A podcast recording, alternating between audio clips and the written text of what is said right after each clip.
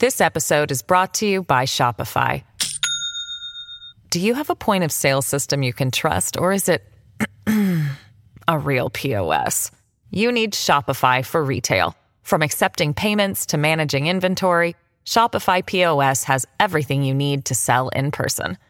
Go to shopify.com/system all lowercase to take your retail business to the next level today. That's shopify.com/system. Welcome to Recode Media with Peter Kafka. That is me, and today I've got two, not one, but two timely discussions for you. I taped them both today, Wednesday. You're listening to it on Thursday. It's that timely. First, as you know, Twitter has a new CEO. So I talked to Bloomberg's Kurt Wagner about why Jack Dorsey left. Short version, it seems like he got at least some kind of push. Um, and what we ought to know about Parag Agrawal, his successor, and where Twitter is at in general right now. I used to work with Kurt back in the old days, and he's very smart and very informed. That is a useful discussion. And then I wanted to learn more about the Biden administration's approach to big tech and antitrust in general. So I talked to New Yorker Sheelah Kolhatkar she has a long profile out this week about Lina Khan, the very young and very interesting head of the FTC, who has made it very clear that she wants to be aggressive about scaling back the power and reach of big tech. And she's got a lot of obstacles in her way. It's really remarkable that Joe Biden, longtime Washington centrist, has appointed Khan and other antitrust activists in his administration. It is not something he campaigned on. And I spent a lot of time paying attention to what all the candidates said about tech and antitrust, and they didn't none of them, besides Elizabeth Warren, said much. Uh, so it's really interesting to talk to Kolhatkar about sort of what that shift has been and, and where it's all going to play out. I'm really curious to see where this goes. If you work in tech or media, you care about the stuff, you should be paying attention as well. Okay, so first, here's Bloomberg's Kurt Wagner.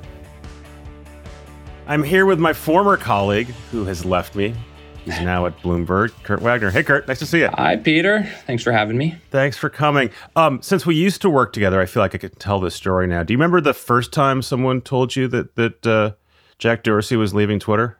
I remember when Jack returned to Twitter, and you and Kara were on a silent train, I believe. That was a good story, but there's another story that I was not involved in involving you being at SantaCon in New York City, and someone, and one of our colleagues, prank called you and told you that. Uh, she's gonna love this. Yes, I was uh, at a bar. It had a great Saturday, and uh, got a text that Jack was leaving Twitter.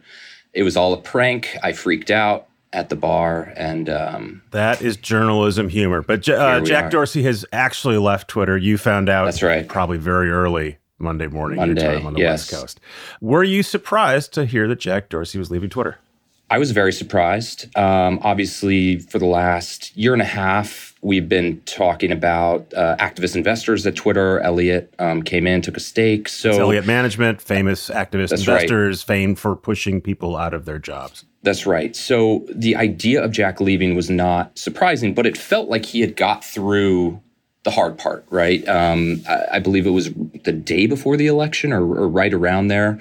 Last year, they came out and basically issued a statement of support saying, hey, we, we you know, feel that the management team at Twitter's in good shape.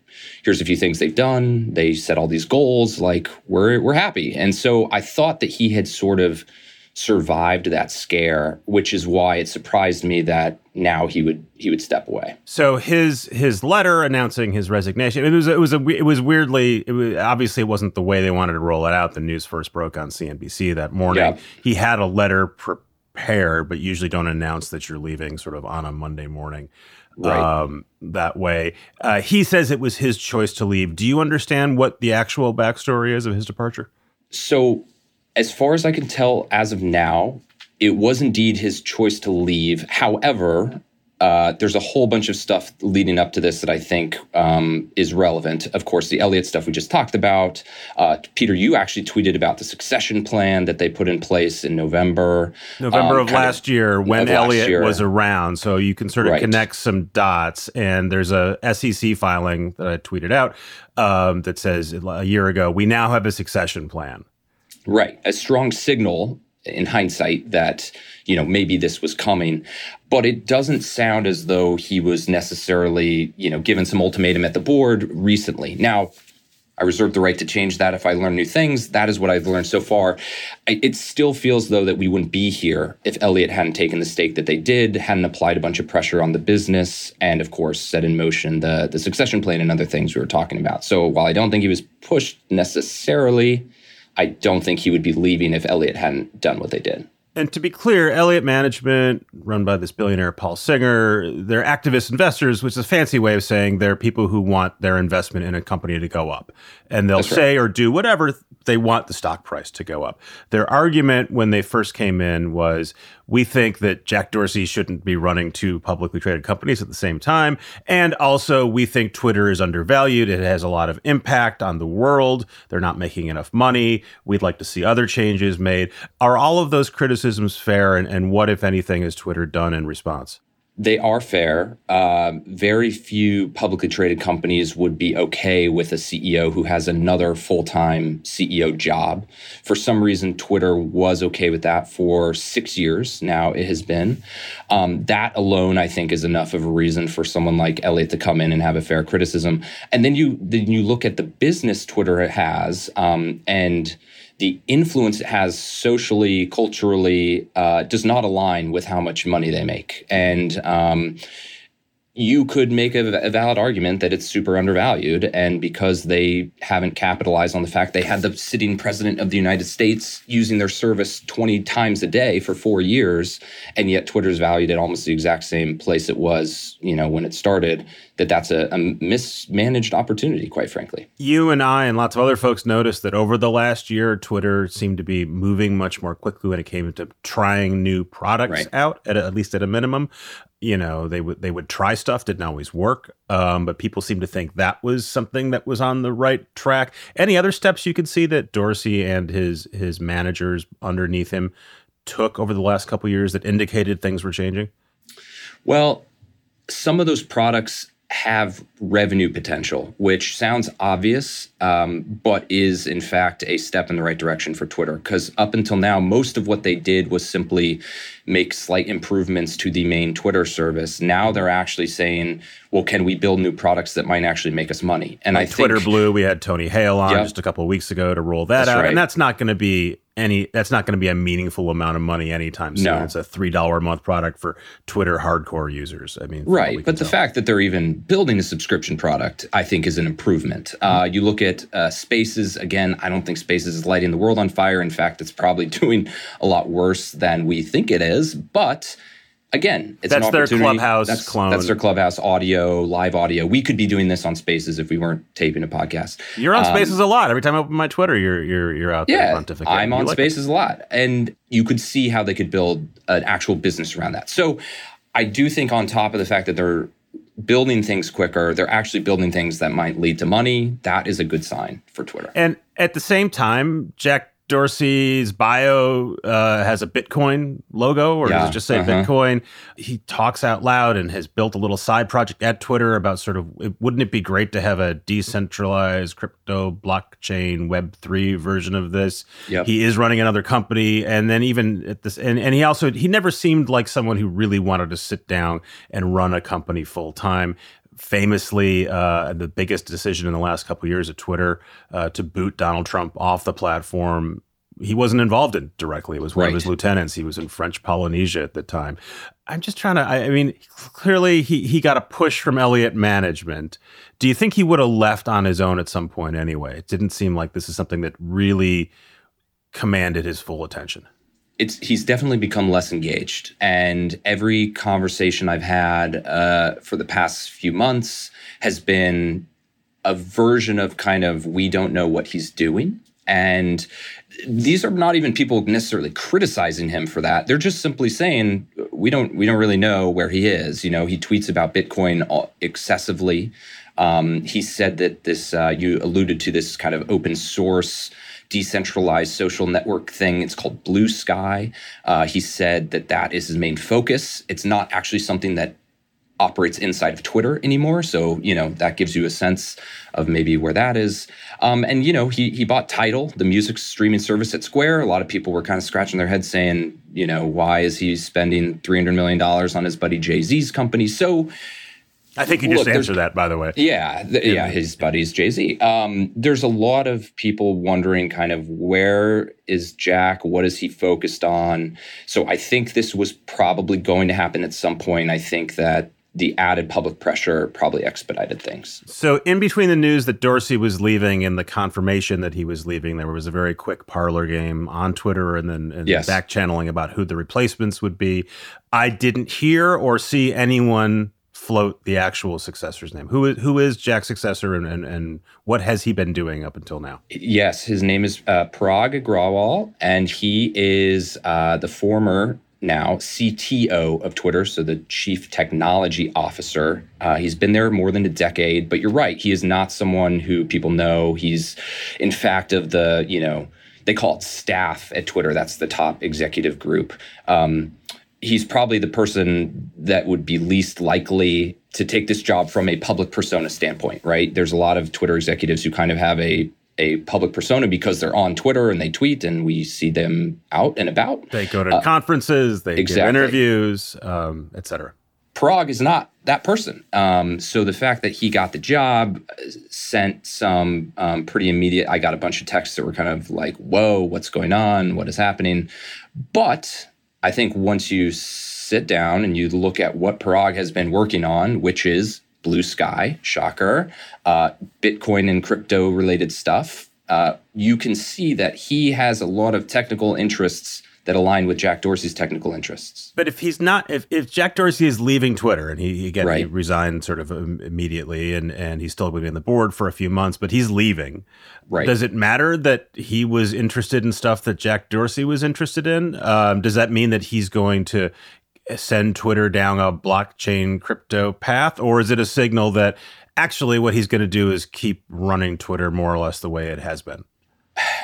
So, why I think it matters is that if Jack truly left on his own, which again, as far as I can tell, as of right now, yes, that means that he had a valid say in who got to take over for him. And if he has a choice between someone who aligns with all the things he cares about and maybe someone who is less interested, then um, you know he's obviously I think going to go with the person he thinks is going to kind of carry this mantle about uh, you know blockchain decentralization and stuff like that. So that's why I think it, it's relevant. I don't know what he's ultimately going to do because it's hard for me to imagine a Twitter that is super blockchain heavy that just you know it's it doesn't make as much sense as say square does but it's a consumer focused yeah. ad supported business right. anything any anything that moves it away from that is a substantial change and if you're bringing Correct. on someone who's from inside the company hasn't signaled a great desire to do something different it's hard to imagine something different tell us a little bit about parag agrawal um, i'm assuming you've given yourself a crash course over the last couple days I who he is and what he's been doing yeah. So he uh, and I still have have plenty to learn, but he, uh, like I said, he's been there about a decade. He's very very technical. He's kind of um, in some ways maybe uh, you know your your cliche Silicon Valley engineer. Um, he went to I think he got a, a graduate degree from Stanford. Um, the knock on him is that he's 37 years old and he has been at Twitter for 10 years. So that doesn't leave a lot of time for him to have gotten much experience doing anything other than work at Twitter. And Peter, as you and I know, Twitter is not historically been the most um, you know well run, well structured company. It's an odd so this place. Is, it's an odd place, and this is someone who has has seen all the ups and downs, but has not necessarily gotten the benefit of of working uh, at least at, for an extended period of time anywhere else. So, I think if you are um, you know critical of the new choice, it's probably for that reason. Like, does he have the experience that is probably necessary to move Twitter somewhere new if he's been inside the company for 10 years and this is really the the main job he's ever had. I did some light reporting on Monday, found people who'd worked with him and they all said things like he's a serious and competent person and and right. and you know, it's easy enough to work with. I had yet to hear someone point to a significant accomplishment. Yeah. Um have you found one?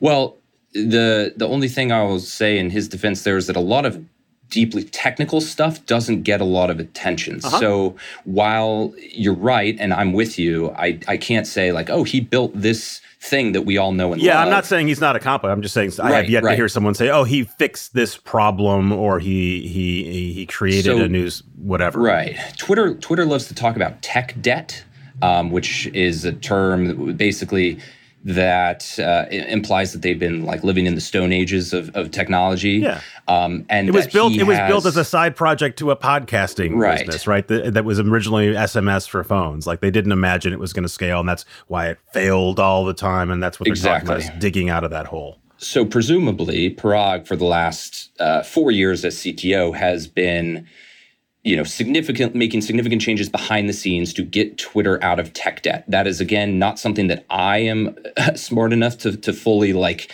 vouch for but it's the argument i would say that people will make if they say you know what has this guy done to you know earn this job right there was a uh, a lot of joking and maybe not so much joking about the fact that he immediately got uh, as soon as uh, yes. uh, Parag had, had, had, announced that he was the CEO of Twitter that uh, people seized on an old tweet he had referencing a daily show it's a stupid it's a yep. stupid thing to talk about but it does point out that maybe either he wasn't fully ready for the announcement or hadn't thought through what was going to happen to his old like anyone who's been on Twitter and been dunked on for something they said or did whether it was dumb or not has knows what that experience is like it's is it telling that that he yes. wasn't ready for that I thought that was when I first saw that. I my first thought was, how did nobody go through all of his old tweets and just delete anything that could even be, mm, you know, possibly controversial? Or maybe they did and said, no, we're not and deleting them. That's not an issue because it's just a joke from the Daily Show, I think it was. But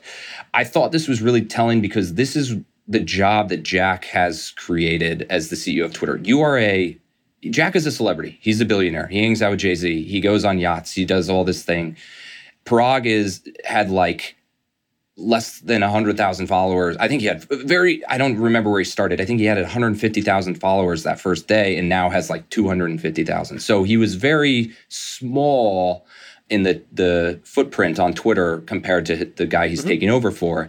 And I just think it was a crash course into welcome to the job. You know, the job of being the CEO of Twitter is a very public job. You are now a celebrity. You are a Twitter celebrity whether you want to be or not. And um, you know that comes with all the negatives too, which is people digging up a tweet you sent ten years ago. Let's go back to Jack to finish this conversation. Sure. What what do, Jack is his is a co-founder of Twitter. He was, I mean, famously uh, famous in tech world, bounced out relatively mm-hmm. early on. Twitter went through multiple CEOs. He came back. It was sort of very, it was a, a, lot of parallels to Steve Jobs, who was forced out of his company and came back and also ran more than one company at the same time. Um, what do we make of, of Jack's most recent tenure at Twitter?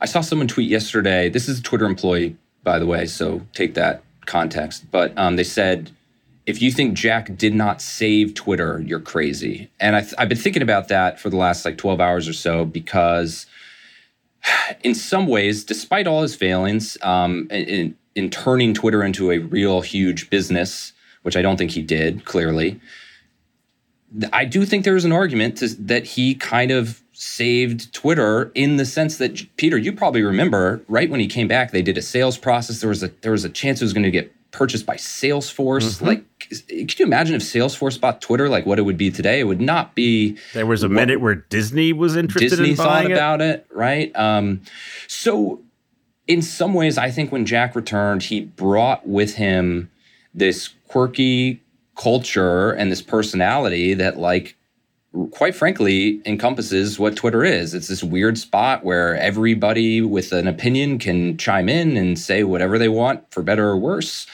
Um, and it exists in in that way because I think Jack was the person he is. Now, there's a difference between being a you know a cultural leader and a business leader, and I don't think he he was a great business leader, unfortunately, which is why we're in the situation we're in right now, talking about him leaving. But I do think Twitter would be a different company and possibly be owned by some, you know, big tech enterprise company if it wasn't for Jack. I do wonder what you think Twitter's future is because you know, people are constantly sort of theorizing what you could and should yeah. do. Ben Thompson was suggesting this the other day. This thing should be a subscription business. I don't think that's right for a bunch of reasons, but it seems like this kind of might be what it is. It's it's a business with a lot of impact culturally that has a limited capacity to making money because there's a limited number of people using it. Sort of everyone yes. knows what Twitter is. People who are using it like using it. Everyone else is not using it. It's a free ad supported business. There's a limit to what you can do with that does it sort of just chug along making incremental improvements? Does it make sense for twitter to be owned by either another business or maybe even go private and just sort of say you know we're never going to have a, a, facebook or tiktok like trajectory and this it is what it is? I think that's more likely today than it was last week for sure. I think uh, when you had the founder running it who wanted to keep it independent um, you know that that's what it was. I think when you remove him from the equation, Twitter becomes a very interesting takeover target. Now, it's we should not, we should say by the way that that unlike most tech companies and several media companies, there's no sort of preferential stock. Uh, there's no right. multiple classes of, right. uh, of, stock in Twitter. It's one of the reasons that Elliott Management could come in and, and shake it up. Anyone can buy shares in Twitter, and, and and if you have enough shares, you can do whatever you want with it. And it's worth probably around what it was worth, you know, four years ago. Like this is not this is not a, a company that is like out of the realm of uh, acquisition for a big a big player. So I have not heard anything to the extent of that happening. I do think that that is a more likely outcome um, now than it would have been, and quite frankly, maybe it should be because as we pointed out, if you can have uh, the most social, it has more impact. People think Twitter and Facebook are on the same playing field, right? When you talk about, hey, who, who is the, what are the biggest tech companies in Silicon Valley? It's like, oh, there's Facebook and Google and Twitter. It's like, well, no, Twitter is one tenth the size, one fifteenth the size of these other companies, but it has such incredible clout um, that I think it would be an attractive, you know, piece of uh, another big tech company's portfolio. Um, and so I wouldn't be shocked if that happens, especially now that we don't have Jack um, you know, running the show. Is it significant that uh, the guy who's the chairman of Twitter's board is now basically running Salesforce? Oh, you mean the, the company that almost bought Twitter yes. four years ago? Um, that is interesting. It's also interesting that the guy he took over for, I believe, was uh, formerly at Google. They've had a ton of Google people on their board over the years and there's always been you know this idea that google has missed out on social and and maybe twitter fits that. So yeah, i don't i don't think any of the big tech companies can make a giant acquisition in this political that's true. climate. yeah so that's i think it would point. have to be someone who's not in that world. Yeah. But we'll see. Um, but i don't know. I mean this that would be total speculation. It, it will be interesting to watch though and i have a hunch like I don't know. This won't be the last time we talk about uh, Twitter as as a takeover. I was hoping maybe it would be after we made it through the the first round a few years ago, but. Kurt Wagner, great to have you on. Get some rest, Thanks, Peter. You deserve it. I appreciate it. Thank, Thank you. you. Good to see you. Bye. Thanks again to Kurt. We're going to talk to Sheelah Kolhatkar from the New Yorker in a minute, but first, a word from a sponsor. This episode is brought to you by Shopify. Do you have a point of sale system you can trust, or is it a real POS? You need Shopify for retail. From accepting payments to managing inventory, Shopify POS has everything you need to sell in person. Go to shopify.com/system all lowercase to take your retail business to the next level today. That's shopify.com/system. I'm here with Sheelah Kolhatkar from the New Yorker. I'm a longtime fan of her work. She just wrote a big profile of Lina Khan, who is 32 years old is chair of the Federal Trade Commission. Did I get the title right? I was want to make sure I got it. You right. nailed it. the FTC. The FTC. She could have been a Wall Street Journal's commodity reporter. and Instead, she's running the FTC. Beyond that mini bio, who is Lina Khan and why should we pay attention to her? Why did you write a lengthy profile of her? Well, when I started this piece, truthfully, it was almost a year ago, which is sort of embarrassing. But um, at that time, she uh, was nowhere near the FTC. She was a professor at Columbia Law School, but she was credited with having maybe not initiated, but really provided a lot of fuel to this new antitrust movement that had been slowly infiltrating policy circles and the press and academia which um, you know advocated a much more aggressive, sort of modernized view of antitrust. And a lot of that happened because of a paper that she wrote when she was a law student at Yale that uh, was very influential. This is that she earned the the moniker the the hipster antitrust. I don't know. Was it the hipster antitrust movement or it's basically because she's young, right? Was the was the was why she was considered a hipster?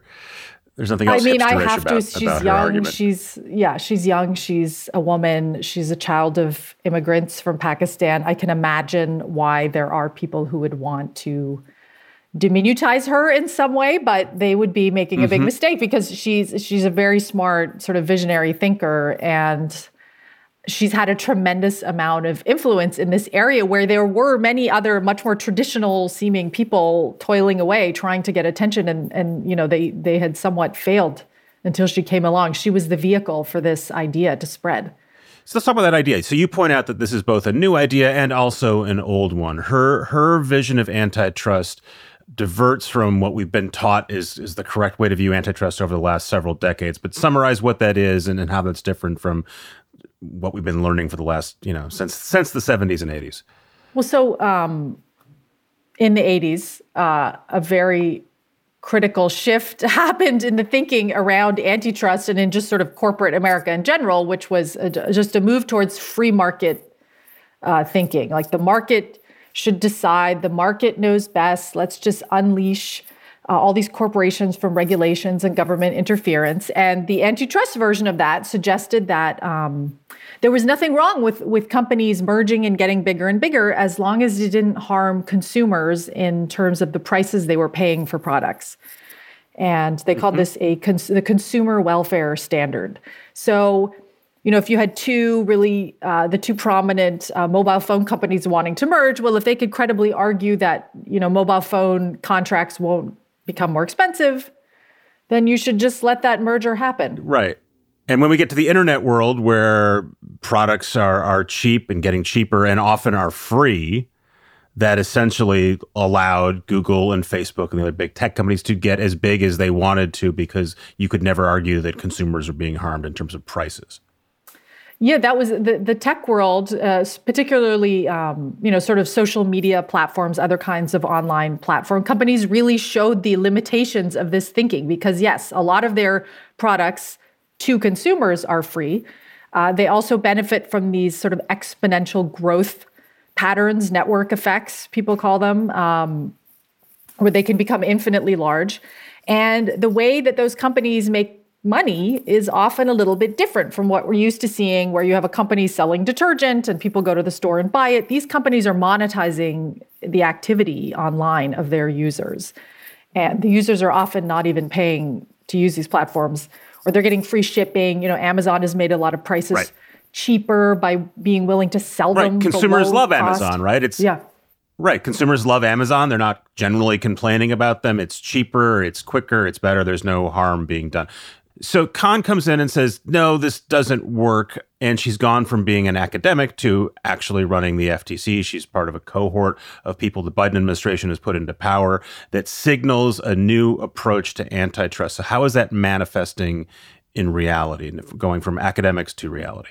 Well, it's challenging. So, so her whole argument is that you cannot just look at consumer prices, and she would say that this applies not just to tech companies, but all different kinds of companies. There's been tremendous consolidation across industries from very traditional old school industries like poultry, packaging, uh, consumer products, industrial products. There's been a tremendous amount of conglomeration. So this is happening across the economy, but it's very, very obvious in tech, as you pointed out. So, so she would say, well, you, when you're analyzing whether a merger, for example, is anti competitive or violates antitrust laws, you cannot just look at consumer prices. You have to look at how this giant company can exert power more broadly in the economy. Uh, it, will this merger harm democracy? Will this merger lead to uh, lower wages for workers? Will it lead to environmental harms because the company is so large and it doesn't have competitors? It can sort of do whatever it wants. Uh, will this decrease leverage on the part of consumers, policymakers? Will this company have uh, political power that uh, puts it in a position where it can manipulate the political process. So, so she's saying you have to look at all these other factors. It's much broader than just consumer prices and consumer welfare. And there are a lot of people in Washington who agree. Um, now, the tricky thing about that is uh, even if everyone sort of agrees that you need to you need to step in when a company is so large and powerful that it potentially threatens democracy. You know, it's unclear whether antitrust law is going to be an effective way to counter that and prevent that from happening. It it is really limited in some ways because uh, antitrust is ultimately adjudicated by the courts. So, um, you know, the court system and judges who make decisions have been steeped in one way of thinking that really took off in the early 80s and has been very dominant for decades. Those people might not see antitrust problems the same way that Lina Khan does. And this is going to be right, a real and, and challenge. You, you, you quote a former of, of Obama advisor who says something along the lines of, "Look, you can have lots of criticisms of these big companies, but just because they're big and doing things you don't like doesn't mean that you can necessarily apply antitrust law." Um, now, Khan is suing Facebook. She's picked up a suit that was started in the Trump administration. She's refiled it. Um, should we expect that she is going to bring similar suits or actions against all of the big tech companies, or do you think that uh, uh, Facebook is going to be unique? Well, so so um, the the different branches of the government have been investigating, you know, antitrust issues at the big tech platform companies for, you know, more than a year now, and the different agencies have sort of divvied up the cases. So, uh, the Justice Department has taken the Google case, the FTC mm-hmm. has taken the Facebook case. Uh, I don't actually know exactly what's going on with Amazon, but they're being investigated too, and and there there are no doubt other investigations, and we'll hear about them over time. But these things are kind of interesting. They're they're like um, you know orchestra performances. You have uh, state attorney generals, you have like prosecutors, you have FTC lawyers, you have DOJ lawyers, all investigating antitrust at these tech companies, and then they have to figure out who's going to actually file the lawsuit. So yes, Lina inherited the Facebook case. Uh, that case was filed uh, towards the end of the Trump administration. A few months later, a judge dismissed the case and was quite scathing in his opinion and just sort of said, "You completely failed to even, you know, provide any evidence that this company is a monopoly. You say it's a monopoly in social networking. Well, what's your proof of that?"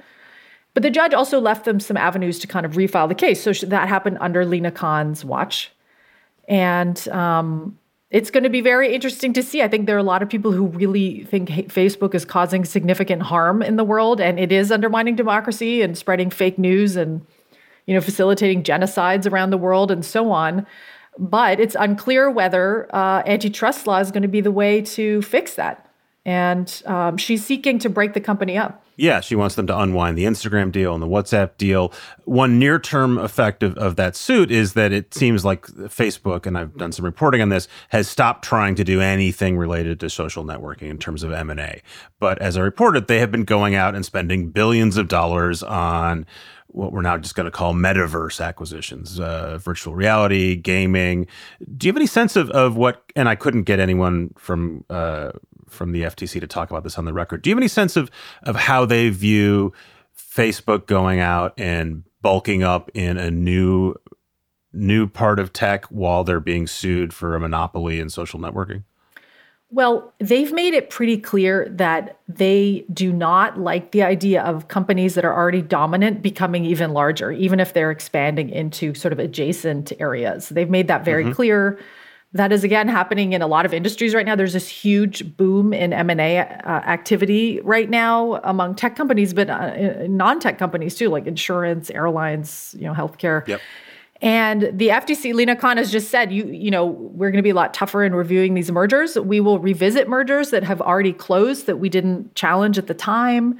You shouldn't assume that if the FTC doesn't do anything before your deal closes, that we won't look at it later and decide it was anti-competitive. And she just created more of an assumption of sort of skepticism towards companies that are already dominant. So e- even if we're not so. going to throw ourselves in front of a particular deal, we might come back later. So just be warned. Yeah. You, you list uh, in your piece a whole series of, of recent mergers and proposed mergers. One of them is is AT and T handing off Warner Media to Discovery. In in my world, people I talk to to. They just all sort of assume that deal is going to go through, and the AT and T and Discovery folks act talk about it as if it's going through. Do you have any sense that that she will pay attention to that deal? She's already signaled that she's going to pay attention to Amazon's attempt to buy MGM. Um, should we assume the the Warner Media Discovery deal goes through, or do you think she might stop it? I wouldn't. Yeah, I would not assume anything. Now, I will say um, it somewhat depends who's reviewing that deal. And anytime a deal is announced, uh, again, there's like a little turf war between the Justice Department and mm-hmm. the FTC, and they divide them up. And I'm actually not sure whether she or the DOJ are reviewing uh, that particular deal. I, I will note that um, the DOJ just said that they were going to file a lawsuit to block uh, Simon and Schuster and Penguin Random House from merging another yep. media deal. And that was another one. I mean, as an author, I had been a little shocked when I heard about that deal being announced. It just seemed kind of obviously anti-competitive to me, but what do I know? But apparently everyone in the industry expected it to get waved through. This is what I've heard. And the Justice Department, which has also been staffed with very Lina Khan, Lina Khan like-minded folks, have said no, they're going to block that deal. Yeah, you're describing a real sea change in in the way they view these deals. Something else that I thought was very telling in your piece was a quote from Khan.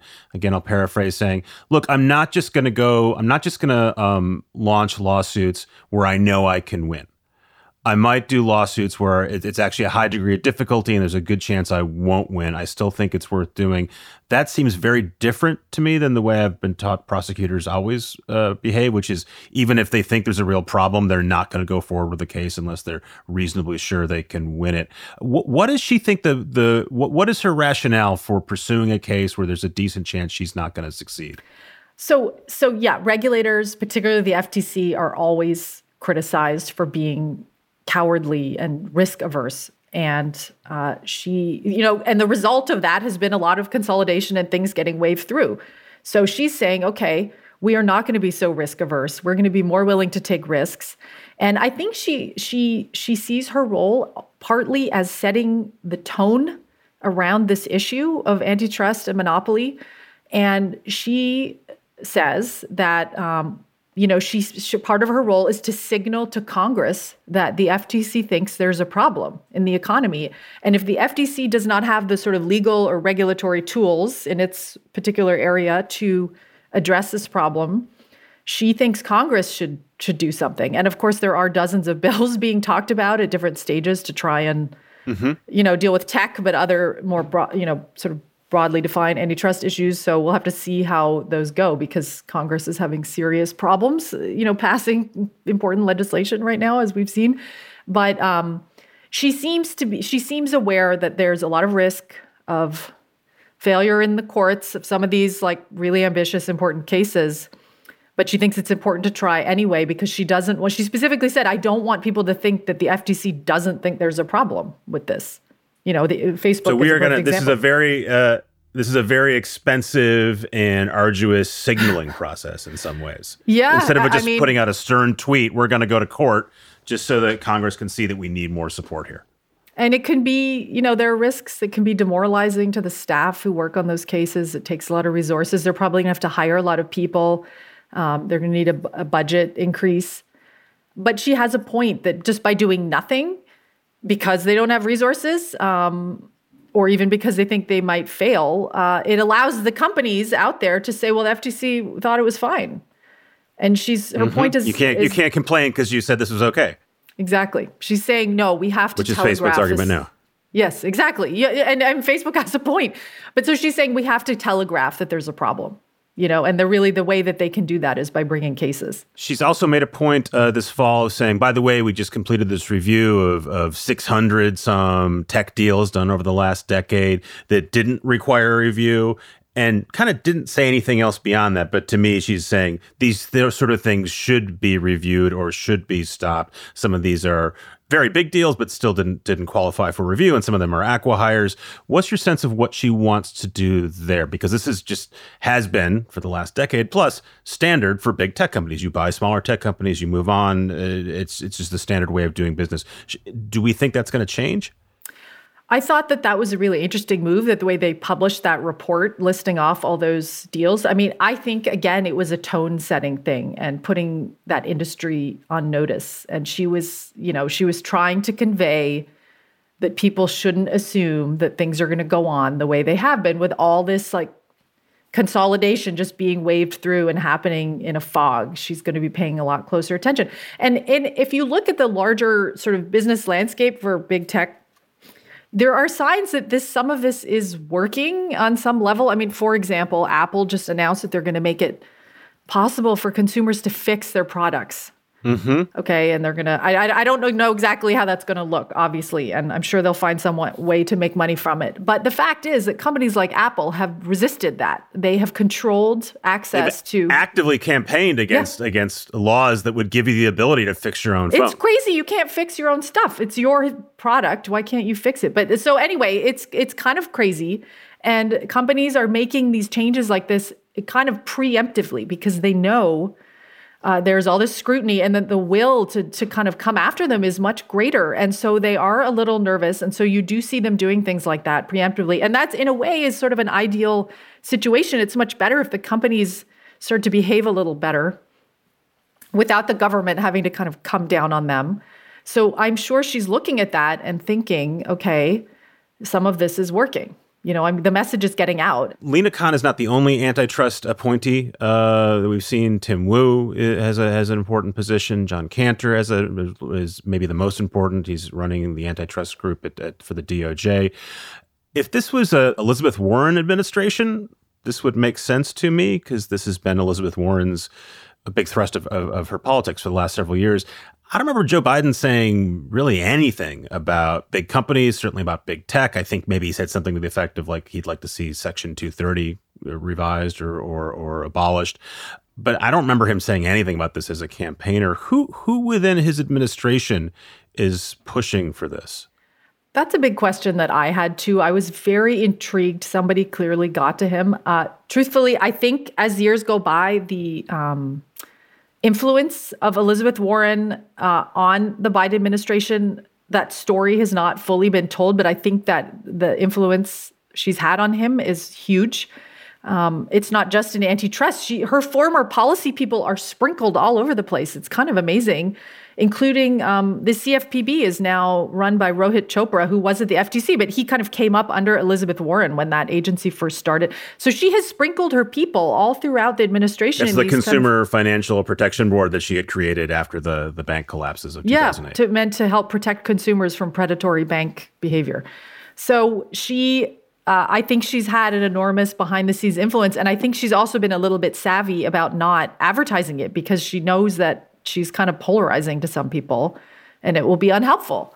But if you look at the pattern, um, a lot of people come from her orbit. They were trained by her. Uh, they they developed their worldview, and a lot of them have experience dealing with the financial crisis. I found a lot of people have been radicalized, seeing what that did to the middle class and who got bailed out and who didn't. Yeah, and it's fascinating that she has gotten to him, if that's the case. But someone has gotten to him, and and he's he's staffed his administration with people who have these views. It's one thing to put those people in power or to give them those positions. It's another thing to spend political capital on that. Do you think Biden is going to be out stumping and, and, and taking public positions on this, or do you think he's content to let his appointees do it? I don't know. I, I, I it's a bit of a mystery what Biden actually. Um, believes deep down. I, I, mean, I agree with the many of the, the appointments he's made. I think they were smart, but um, I don't know. I think it will depend somewhat on which way the political wind is blowing at that moment and whether it seems like it will be helpful.